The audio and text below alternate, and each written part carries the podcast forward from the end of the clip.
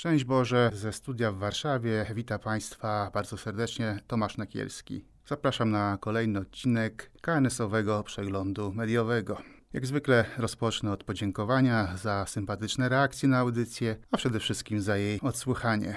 Szanowni Państwo, wydaje się, że miesiąc to nie jest tak bardzo długi odcinek czasu, jednak jak się okazuje, spotykaliśmy się ostatnio w czasie względnego pokoju w Europie, a dzisiaj mamy wojnę, którą Federacja Rosyjska wypowiedziała Ukrainie. Trudno abstrahować od tego faktu, bo w czasie, kiedy widzimy w mediach tragiczne obrazy bestialstwa agresora i cierpienia ludzi, w szczególności cywilów, w czasie, kiedy musimy zmierzyć się z potrzebą pomocy, można już chyba powiedzieć, milionom uciekinierów, Trudno jest dobrać artykuły do przeglądu, bo w gorącym wojennym okresie wiele tematów po prostu blednie, traci na znaczeniu. Ponadto periodyki KNS-owe ze względu na cykl wydawniczy po prostu nie miały jeszcze możliwości odnieść się do wojny rosyjsko-ukraińskiej. Temat oceny moralnej z punktu widzenia nauczania społecznego Kościoła, działań wojennych pojawiał się jednak dość często w różnego rodzaju pismach naukowych czy popularno-naukowych. Ze względu na specyfikę tej audycji spróbujmy w prosty sposób uporządkować sobie tę kwestię trzecim numerze z 2021 roku ksiądz profesor Andrzej Zwoliński w artykule Jan Paweł II Nowe spojrzenie na wojnę w kwartalniku Społeczeństwo dokonał właśnie takiego przeglądu myśli społecznej Kościoła. Zachęcając do przeczytania całego artykułu, link będzie podany, przywołajmy najważniejsze aspekty. Wskazując na wojnę jako problem społeczny i moralny, ksiądz profesor Zwoliński przywołał zatrważające dane. Proszę posłuchać. Według szacunkowych danych w 14,5 tysiącach wojen w historii ostatnich 5 tysięcy lat zginęło łącznie ponad 3,6 miliardów ludzi. W I wojnie światowej uczestniczyło około 65 milionów żołnierzy, z czego zabitych zostało około w przybliżeniu 9 milionów ludzi, a blisko 20 milionów zostało rannych. W II wojnie światowej zmobilizowano 110 milionów żołnierzy, nie licząc partyzantów i członków ruchu oporu. Ogółem zginęło ponad 50 milionów ludzi, z czego połowę stanowiła ludność cywilna. A po II wojnie światowej do zakończenia zimnej wojny toczyło się na świecie od 150 do 450 wojen, w których zginęło od 12 do 35 milionów ludzi w zależności od zastosowanych kryteriów. Są to dane, jak Państwo przyznacie, porażające.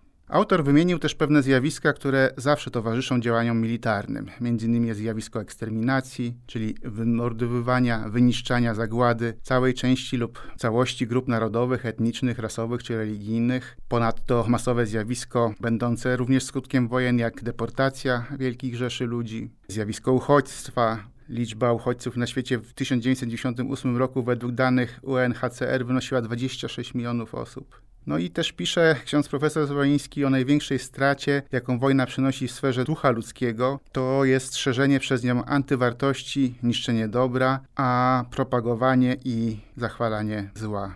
Jest to o tyle niebezpieczne, że brutalne zachowania i okrucieństwo pozostają później w historii konfliktów jako obrazy, nad którymi nie można przejść obojętnie. Domagają się odwetu, a z pewnością pozostawają na długo w pamięci i czynią niezagojone rany.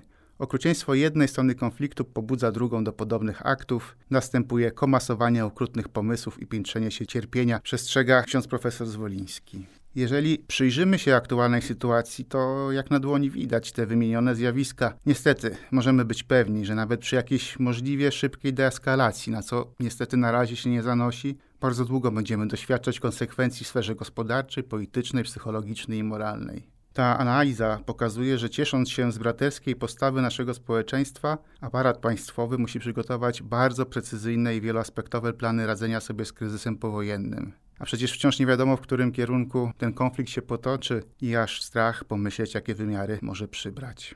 Przy okazji rosyjskiej agresji na Ukrainie ujawniło się swego rodzaju nieprzygotowanie katolickiej nauki społecznej do pełnej oceny moralnej i takiego przygotowania odpowiedzi na bardzo konkretne pytania. W związku z rozwojem nowoczesnych broni i zasięgu ich rażenia ewoluowało nauczanie ostatnich papieży odnośnie wojny. Jan Paweł II ograniczył prawo do słusznej obrony do zasady proporcjonalności. Podkreślał, że wojna nuklearna stawia pod znakiem zapytania zasadę uwzględniającą możliwość posłużenia się wojną w sytuacji, gdy wszystkie metody pokojowe są wykorzystane. Benedykt XVI zauważył, że zasady i kryteria tradycji chrześcijańskiej należy zaktualizować ze względu na nowe możliwości niszczenia i nowe zagrożenia. Pisał Benedykt XVI, że nie można z góry całkowicie wykluczać moralnej potrzeby obrony osób i wartości za pomocą stosownych środków przeciwko napastnikom działających bez usprawiedliwienia. A na portalu Vatican News można przeczytać artykuł pod tytułem Fratelli Tutti potwierdza, nie istnieje wojna sprawiedliwa.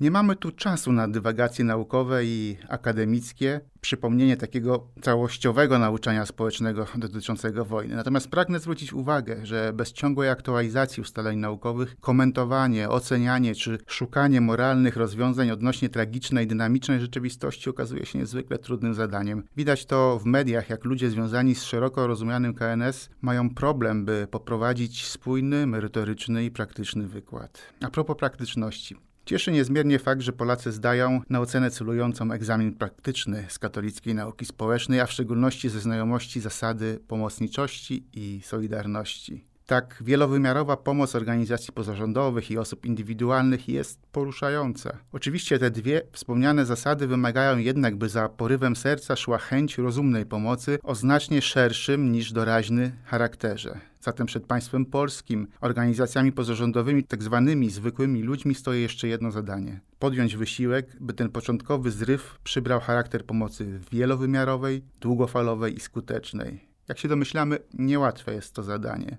Podzielę się pewnym spostrzeżeniem w tym względzie. Bardzo duży udział w pomocy mają organizacje kościelne jak Caritas czy katolickie, jak na przykład nasze środowisko Katolickiego Stowarzyszenia Civitas Christiana, które wraz ze spółką Grupa Inko skierowały konkretną pomoc dla uciekinierów. Jednak jak wpiszemy w przeglądarki hasło jak mądrze pomagać, to raczej trudno odnaleźć link do stron katolickich. Dlaczego o tym mówię? Bo w trakcie bardzo doraźnej pomocy nie możemy zapomnieć o jeszcze jednej grupie potrzeb potrzeb duchowych. W zasadzie nawet na stronach kościelnych się o tym nie pisze. Jednak jak pokazywały zdjęcia ukraińskich żołnierzy i cywilów modlących się w domach, na ulicach podczas polowych mszy świętych, zaspokojenie potrzeb duchowych jest niezwykle ważne. Dlatego, przepraszając za absolutny brak skromności, ale zaproszę do lektury własnego artykułu, kiedy retorzy stają się prorokami, który ukazał się na portalu eCivitas. Tam właśnie zwracam uwagę na ten aspekt i przybliżam również kontekst wyznaniowy przybyszów z Ukrainy. Drodzy słuchacze, dzisiejszy odcinek chyba ze zrozumiałych względów został poświęcony jednemu zagadnieniu, zagadnieniu wojny. Miejmy nadzieję w Panu, że nie dojdzie do eskalacji konfliktu, a w drodze trudnych rokowań znajdą się jakieś rozwiązania tej tragicznej sytuacji. Moi drodzy, nie umiem się dzisiaj pożegnać z Wami inaczej jak zawołaniem przekażmy sobie znak pokoju.